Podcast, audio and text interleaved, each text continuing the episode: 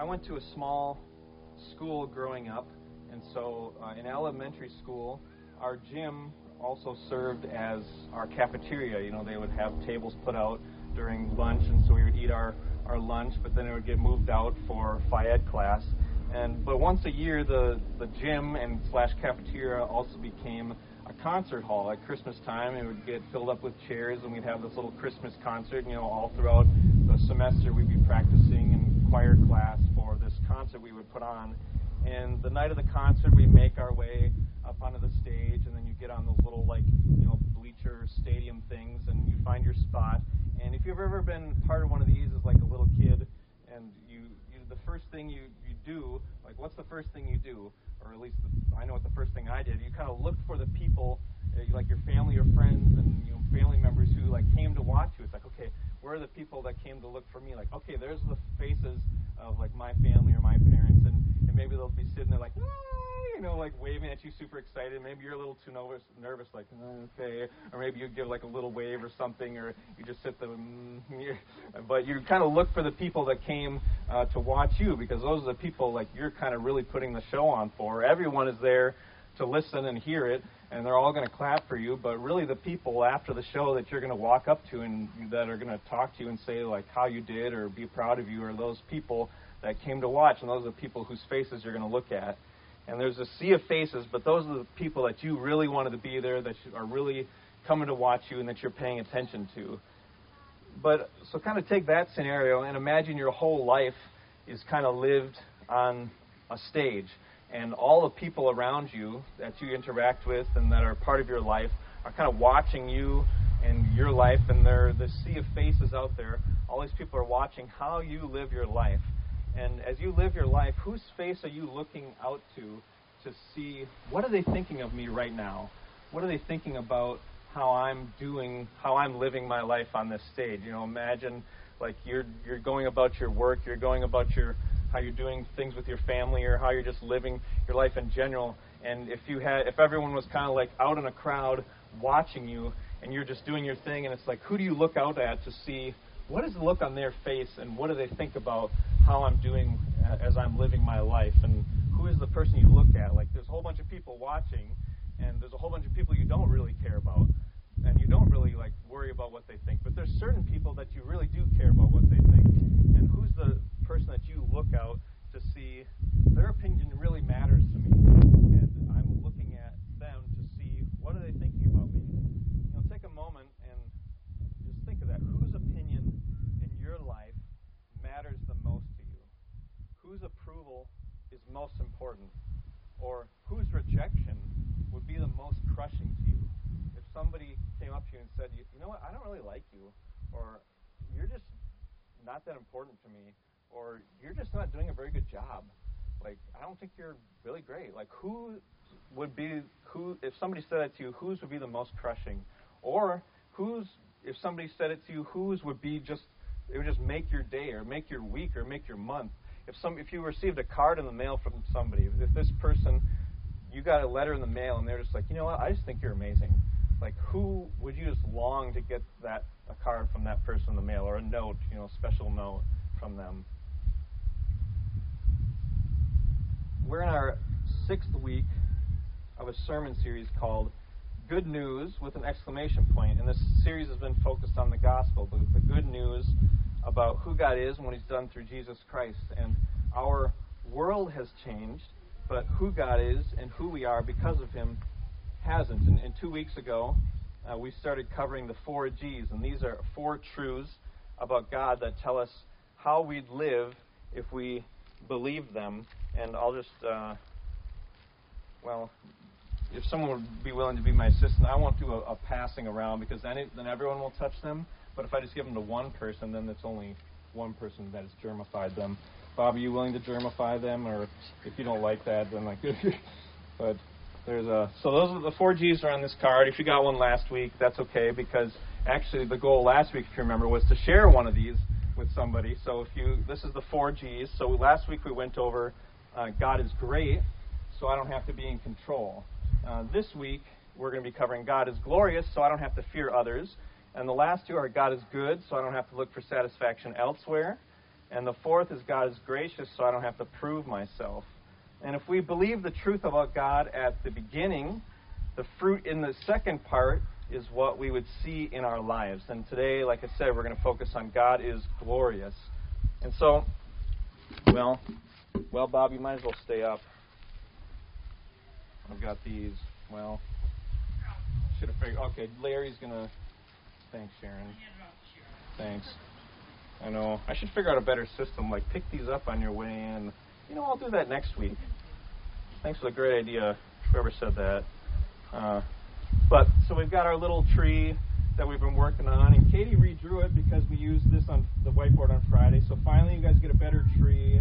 Katie confessed to me she's been wanting to redraw this for weeks now. So hopefully you appreciate this tree better than the one I had.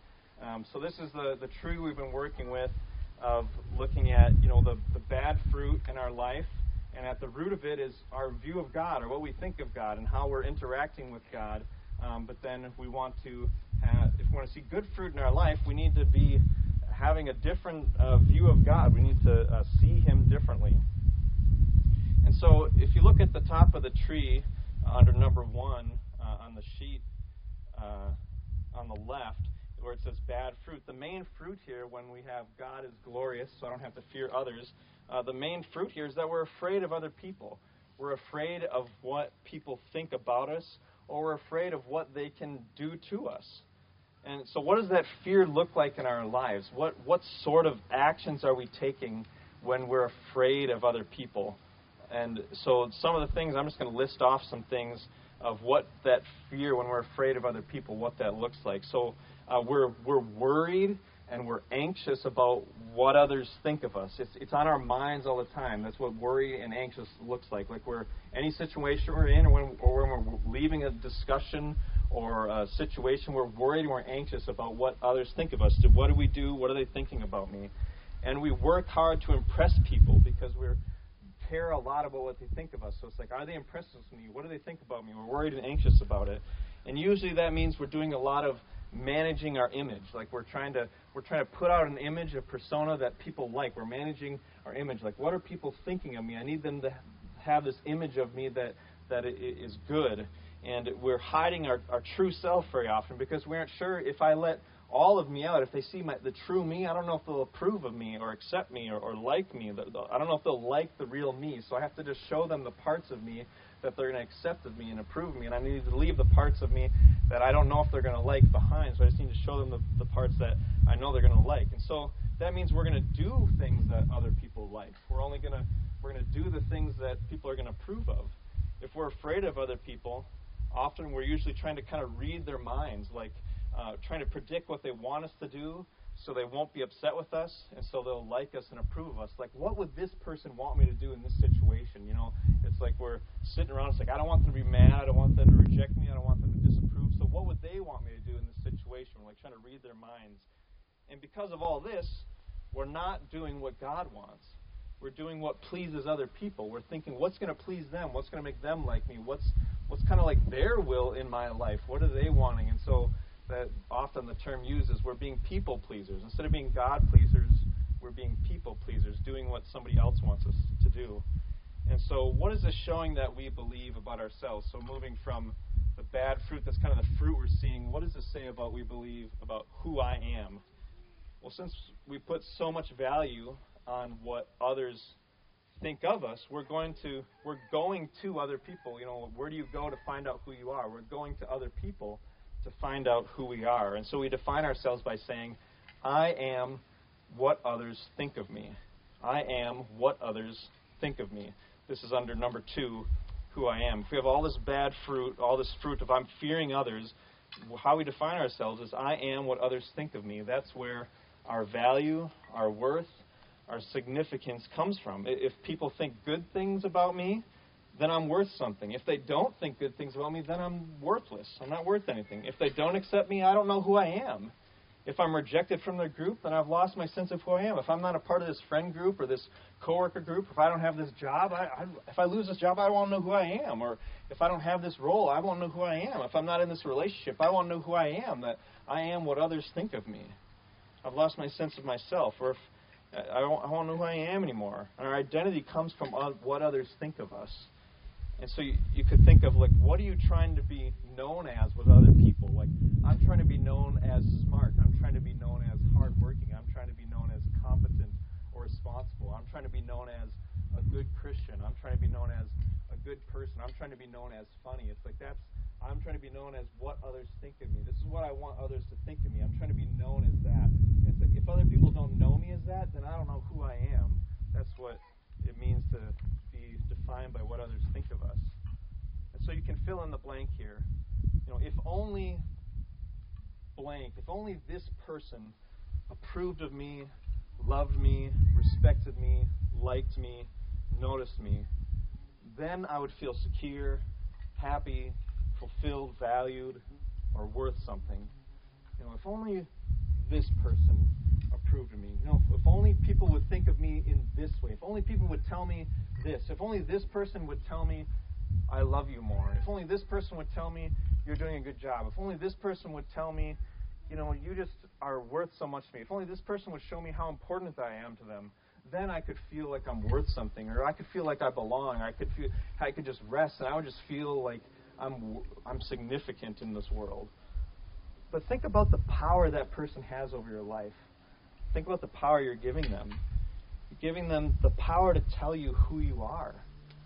You're letting them control your sense of worth and value and significance and happiness and fulfillment. You're giving them authority over how you think and feel and act. And if you're not already sensing that that's the power that God's supposed to have over your life. That's the authority that God's supposed to have over your life. And so, why do we let people define us like this? Why do we let people have so much power and authority over us? Let's turn to Matthew chapter 10, the scripture reading we had uh, to find out. So, the scripture reading was Matthew chapter 10, verses 16 through 33, but we're going to focus mostly on 26 to 33. It's Matthew chapter 10, verses 26 to 33. The Bible calls this whole issue the fear of man. And, God's Word has a lot to say about the fear of the Lord versus the fear of other people. And when you look at in the Bible, there's this spectrum of different fear responses to God. On, on the one end of the spectrum, people respond with this terror fear to God, like this, this terror fear of they're in God's presence and they're just like, I'm going to die. He, they're responding to his his majesty. His, we're, we're, the word we're using, his glory. They're they're feeling, I am so small and I'm so sinful, and I'm in the presence of a holy God who is just going to destroy me. I am totally unworthy to be in his presence, and they respond with this terror and this dread of like, I'm dead. I can't be in the presence of this God. I've I've seen God, and I shouldn't be here, and I'm dead. They respond with this terror fear in response to his power, and there's with this fear of punishment due to their sin. That's one end of the spectrum. And on the other end of the spectrum, they respond with worship fear that's motivated motivated by love or and a desire to honor him. And in between this terror fear and this worship fear are other responses of like dread and trembling and astonishment and awe and reverence and devotion and trust. And so there's terror fear to God and there's worship fear.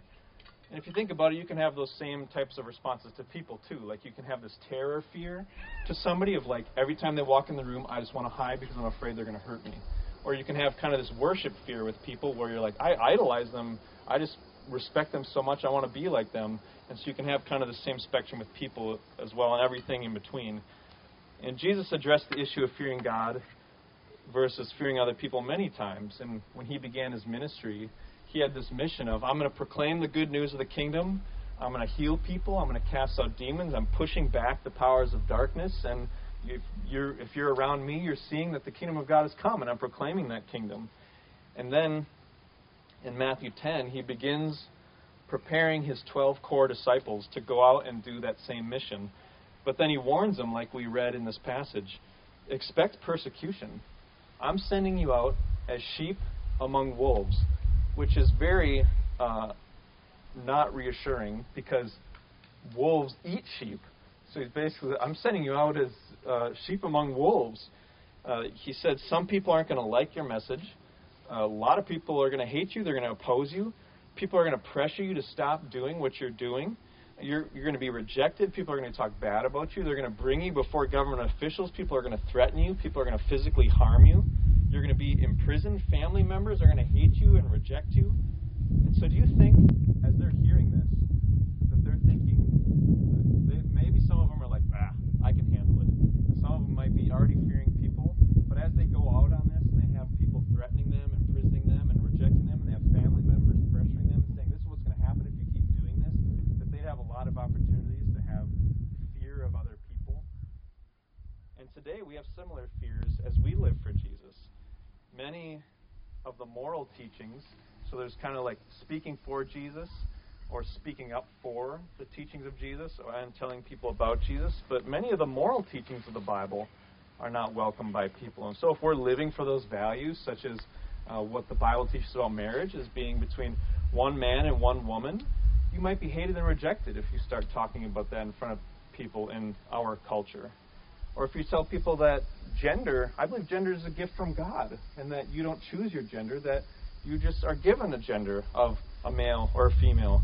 People will tell will hate you and reject you for that. If you speak up when someone is using racial slurs or making racist jokes, you might now be the one on the other end of the joke for speaking up against that. And those are some of the big topics. But you could also be looked at weird for not joining in on people just having inappropriate humor, refusing to join in on gossip, or you could be fired for refusing to lie or bend the rules. And so, if you want to li- line up with God's values in this world, you'll have many situations in which you will ha- might have to stand there and be like, I'm in fear of these people and what they're going to do if I'm going to stand for God's values as opposed to the world's values, and what could happen and what are the consequences if I do that. Also have fears about telling people about Jesus. If you tell someone that Jesus is the only way to know God and be saved, you might be hated and rejected. Jesus like guaranteed it to his followers. People might think you're narrow, exclusive, bigoted, and hateful. They might say, How can you say everyone else is wrong? How arrogant and prideful are you to say that? That's what many people will may respond and say with. Say to you. I've been told that. And we have the same problems Jesus' first disciples had. In, in a world that has rejected God, if we are living for God, we need to expect opposition. People will oppose us, reject us, talk bad about us, stop associating with us, and maybe even threaten us. And that puts us in a situation where we can be afraid to live for Jesus and talk about him. And, but Jesus gave his disciples a message of God's glorious grace to announce to people in desperate need of good news. And if you call, if we call ourselves disciples of Jesus today, we have that same message and we have that same mission. So we have to ask ourselves are we silent about that message because we fear other people? And I know I too often am. And are we holding back on living the mission that Jesus gave us because we fear people. I know I sometimes do. Well, Jesus had something to say to his disciples then, and he has something to say to us as his disciples now. He says, Have no fear three times in this passage. There's a book uh, all, all, about this topic of fearing others, and it's called, uh, it has a really great title. It's called When People Are Big and God is Small. When People Are Big and God is Small. And so I'm going to use that title uh, to make Jesus' three points. And so, first, first point is belonging to Jesus needs to be bigger than belonging to others. Belonging to Jesus needs to be bigger than belonging to others. He makes this point in verses 26 and 27 of Matthew chapter 10. So belonging to Jesus needs to be bigger than belonging to others. In verse 26, he says this So have no fear of them, for nothing is covered that will not be revealed or hidden that will not be known. What I tell you in the dark, say in the light, and what you hear whispered, proclaim on the roof, on the housetops. Right before this, in verses 24 and 25, Jesus told them that if they belong to Him, they will be treated the same way as Him. If people don't they're like Jesus, they also aren't going to like people who follow Jesus. He says, if they call me the devil, how much po- more poorly are they going to treat those who follow me? Beelzebul, that's what, that's what he said in the previous passage, is another name for the devil. If they're calling me the devil, how much more are they going to, how much worse are they going to treat you who are following me? But then he says in verse 26, so have no fear of them. Wait, what? What? What do you mean? If they, how does that follow on? They're calling me the devil. They're going to treat you much worse so have no fear of them. Wait, what are the, why? How are those two things connected? Well, Jesus is telling them, have no fear of people uh, when they hate you and mistreat you. They're doing it because you belong to me. And there's two reasons this is comforting to us as we live for Jesus. First, Jesus is the one they really hate, not us. They don't like Jesus. They're rejecting us because they've rejected him. That's the first reason. And the second is Jesus saying, we belong to Him. We belong to Jesus. We belong to His household. We belong to His kingdom. And what does that mean? What, what does it mean to belong to Jesus? He's saying they're rejecting you because you belong to me. Remember, you belong to me. Jesus loved us and gave His life for us. Jesus uh, saved us. Jesus brought us into relationship with the Father. It's because we belong to this amazing person and we belong to His kingdom that people don't like us. Jesus doesn't want us to forget our privileged position and our standing when people are rejecting us. He doesn't want us to forget all that we've gained, even if we're losing things with other people. He, we don't stand alone, he says. He stands with us. We belong He's saying they're rejecting you because you're belonging to me, so don't fear them. Have no fear. You belong to me. And he goes on to say, Have no fear because nothing is covered that will not be revealed, or hidden that will not be known. Jesus is saying that in the end, their actions will be shown for what they are. Their actions will be shown to be a rejection of the Son of God, the King of Kings and the Lord of Lords. He's telling his disciples, You belong to me, and in the end, those who reject me will have to answer for it. So don't be afraid. And then he tells them in verse 27 to be bold and shout the gospel from the rooftops. Don't, don't be afraid. Like, in the end, everything's going to work out fine. And one of the fears we have is losing our belonging with people.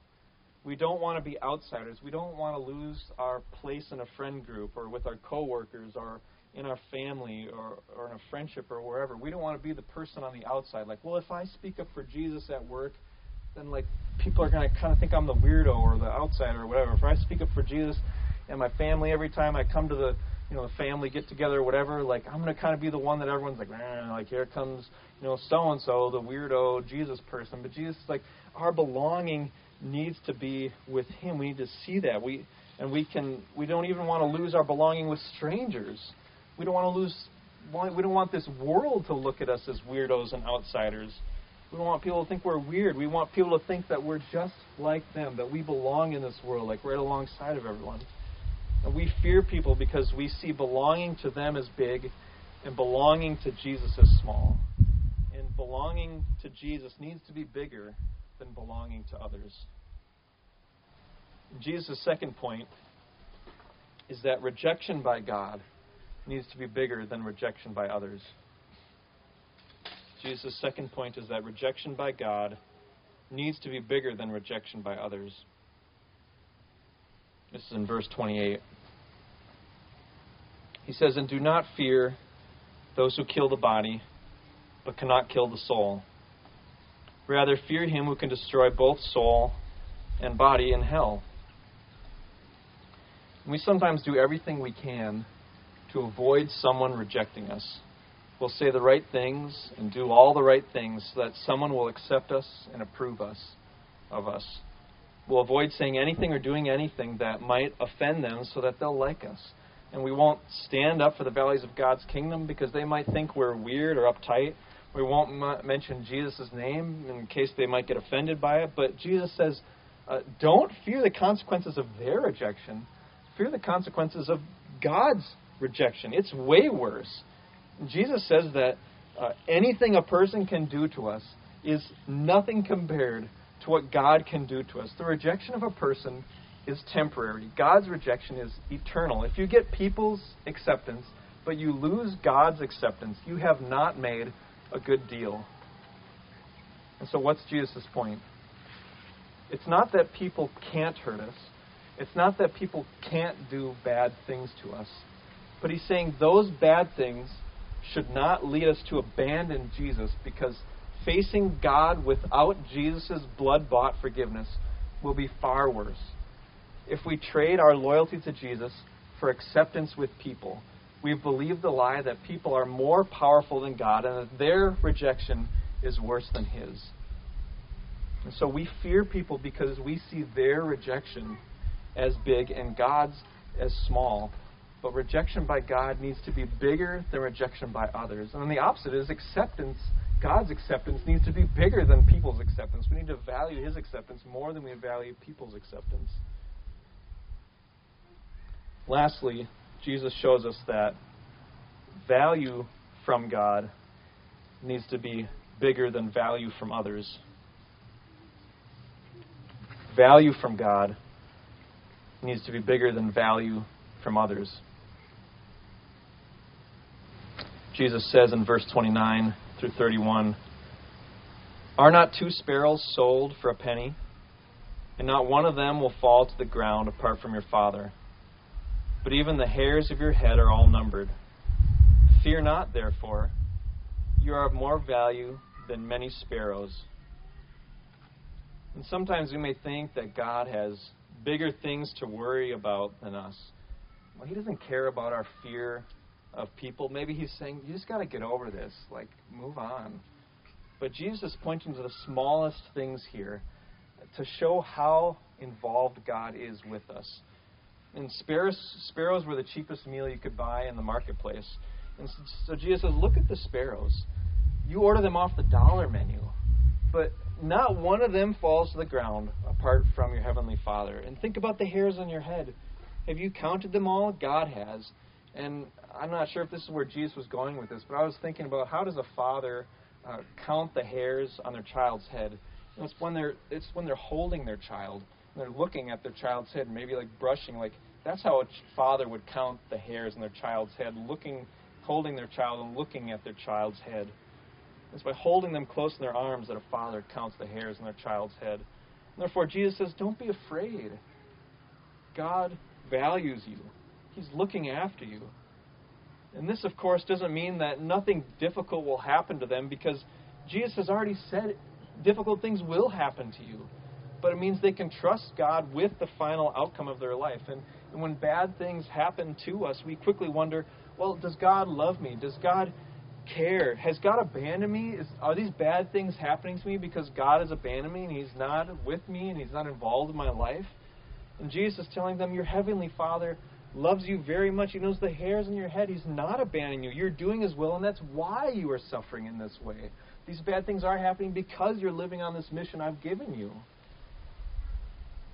We fear people because we see value from them as big and value from God as small.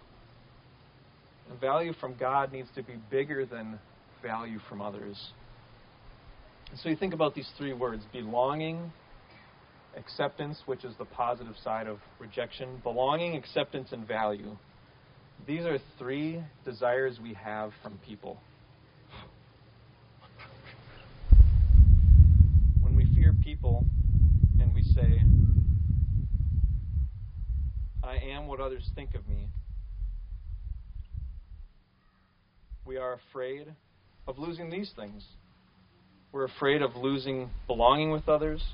We're afraid of others rejecting us and judging us. We're afraid of losing value in other people's eyes. But Jesus ends with this warning in verses 32 and 33. He says, So everyone who acknowledges me before men, I also will acknowledge before my Father who is in heaven. But whoever denies me before men, I also will deny before my Father who is in heaven.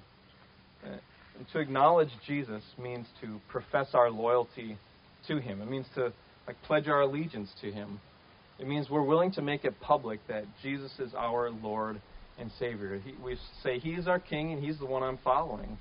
And we do that by living for His kingdom, His values, His priorities, and telling people about Him. Like, yeah, I'm with Him.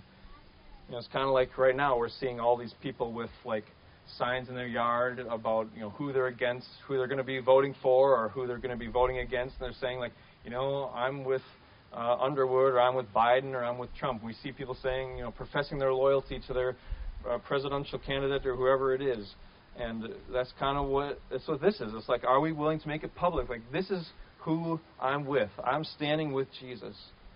But Jesus says if we will not profess our loyalty to Him in front of other people, He will not profess His loyalty to us before His heaven, Father in heaven. If it's more important to us to find our belonging, our acceptance, and worth from people rather than from God, then in the end, that is what Jesus will give to us. We will find no belonging, acceptance, or worth in God's eyes. That's what Jesus says. That's what you'll get. That's what's more important to you. That's what you will get in the end. And Jesus is making the case that we should not fear people, but so often we do. People feel big to us. They loom large in front to us. And as we go across the stage of life with the, the audience of people watching us, out there watching, we look out at the sea of faces, and often God is not the first face we look for to say, what, what is well, what does He think of me right now? What does He think about how what I'm doing and what uh, how I'm acting? We look at other people to determine how we act, and that's the whole thing with fearing other people. It's who who determines how you're going to act and what you're going to do. Is it God or is somebody else? That's how fear of God and fear of people work. That's why wisdom begins with the fear of God or the fear of the Lord, the fear of God, is who's going to determine how you're going to live. Is it going to be people or the Lord? And Jesus, when he talks about denying, uh, this denying word, just a quick, um, not really an aside, but uh, not a sidebar, but uh, Peter, if you remember, he denies Jesus three times, and he gets forgiven and restored. Uh, Judas also denies Jesus. Uh, he does not get restored. And for Judas, this was a, a firm, hardened heart denial of Jesus. He never, it's just a full on denial. And for Peter, it was a more like a momentary thing where he turns back to Jesus and he gets forgiven, he gets restored, and he goes on. So sometimes we'll have moments in life where it's like, it's not like a one time thing, like, man, that person, you know, was like talking to me and I had this opportunity and I like kind of like didn't really have a backbone there and I didn't stand up for Jesus, so oh no, is Jesus going to deny me before the Father? Not necessarily. If that's your whole lifestyle of your entire life, you've never ever made it public in your entire life that you like stand with Jesus, then that's a problem. But if it's like, you know, I have times where I do, sometimes where I don't, and you're going to God for forgiveness and you're saying, Jesus, give boldness, and you're working with Him like Peter is, then that's a different story. But if you're like Judas, where it's like, you know, I just never am making it public, and it's just this turn away, and you're just never doing it, and you're always kind of a saying I'm a Christian, but you're never ever standing up for God's values and never making it public, then you should do some work with the Lord and talk to Him about that. But glory in the Bible is about someone's importance, significance, and weightiness. To glorify someone means to give evidence to their importance, significance, and weightiness. It means to make much of them. And we were made to glorify God. But when we live in fear of other people, we let them determine our actions, which means we're doing their will and not God's will. We're doing what pleases them. By doing this, we're making much of them. We're making ourselves into a living display of their majesty, greatness, power, worth, significance, and importance. We're becoming a living display of another person's glory. We're pointing to them as the reason we are who we are and the reason we do what we do. We're glorifying another person and not God. We're saying they're more glorious to us than God, and we're espe- and we're essentially worshiping them because we fear them above God. When we're living this way, when we're looking at our tree, we're saying, you know, God isn't really impressive. God doesn't really do much worthy of awe, uh, and God isn't that important. Doesn't really do anything worthy of worship. This other person does more worthy of worship. We're saying God is not glorious, God is small, and God is unimportant. And if you really want to get clear, think about the person or the people that you're always worried about and complete this sentence with their name. If, if there's a person, when you look out on that audience of like, this is the person that I'm always like letting, that I'm always worried about, and they're always the one that I'm kind of living in fear of, and they're determining my actions, you can complete this sentence God is less important than blank. You know, God is less important. That's that's who God is to you. God is less important than blank. If it if it always comes down to like, well, I know God wants me to do this, but then you're like, this person, I know I should tell this person about Jesus. I know that's what God wants me to do, but then you don't because you're afraid of them. Then you're saying, well, God is less important than that person.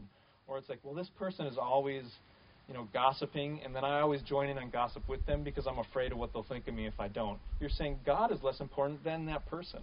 Or we're saying God, you know, this person and what they think of me is less important than what God thinks of me. And we need to repent of putting people above God and determining how we live and what we talk about. And when we die, we won't stand before another human being as the judge of us. We'll stand before God as the judge of us. We'll stand before a holy, almighty God who knows everything we've ever done, everything we left undone, and everything we've ever thought. He made us, and it's to Him we're accountable. That's when we think about who am I? We come over here, and it's like, who's God? What what God does, and who who am I?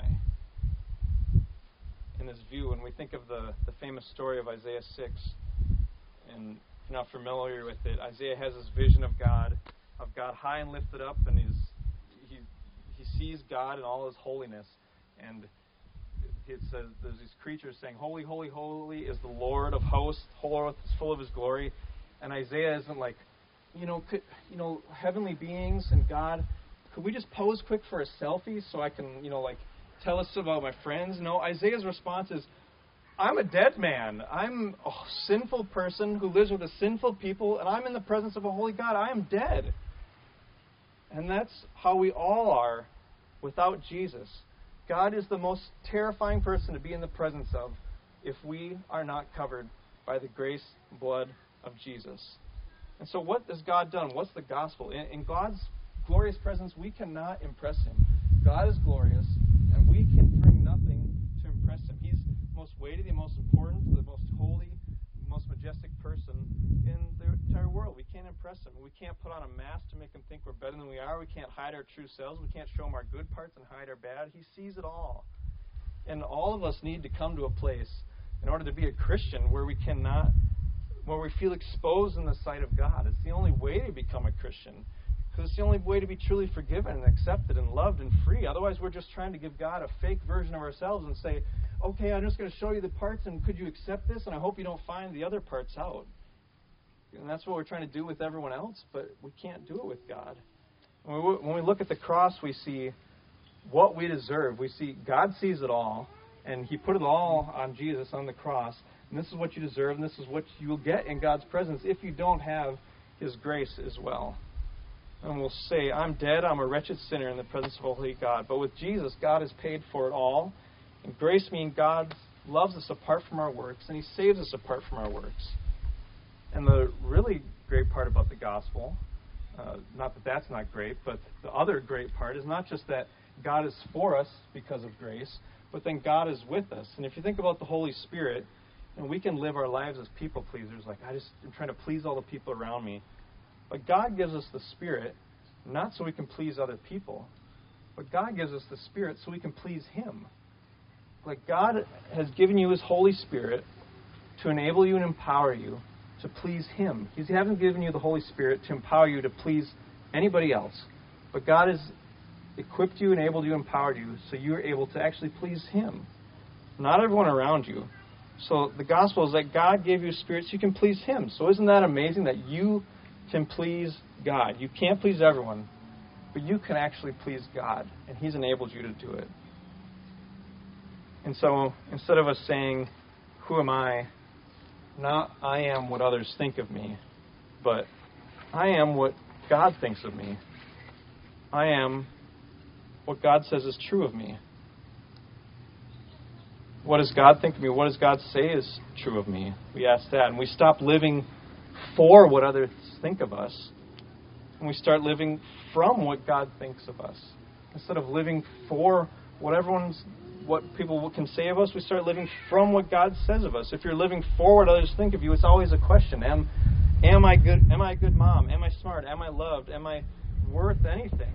And it's a never an I am. It's just am I?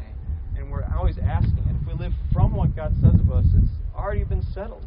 It's not based on what you do, it's based on what He's done. It's given to you, it's received. You don't earn it. You live from belonging with God that He gives to you. You live from acceptance with God that He gives to you. You live from value and worth that He gives to you. You don't deserve it and you don't earn it, and it's given to you.